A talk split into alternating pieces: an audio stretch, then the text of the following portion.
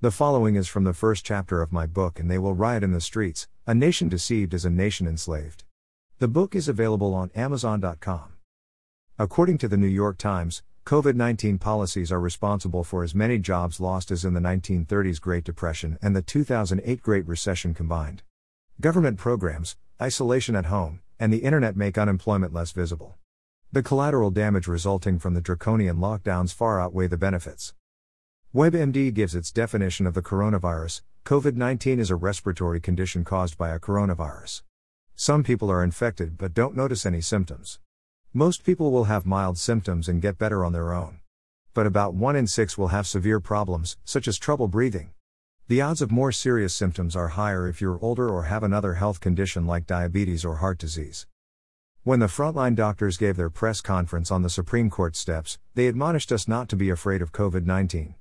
On their website, they write, We exist to counter the massive disinformation campaign regarding the pandemic. We are diverse, exceedingly well credentialed physicians with extensive frontline experience treating both COVID 19 and the dangerous health effects due to the lockdowns.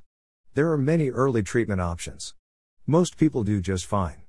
The doctors claim that hydroxychloroquine, HCQ, is an effective drug for the virus, but the US and Canada have banned it.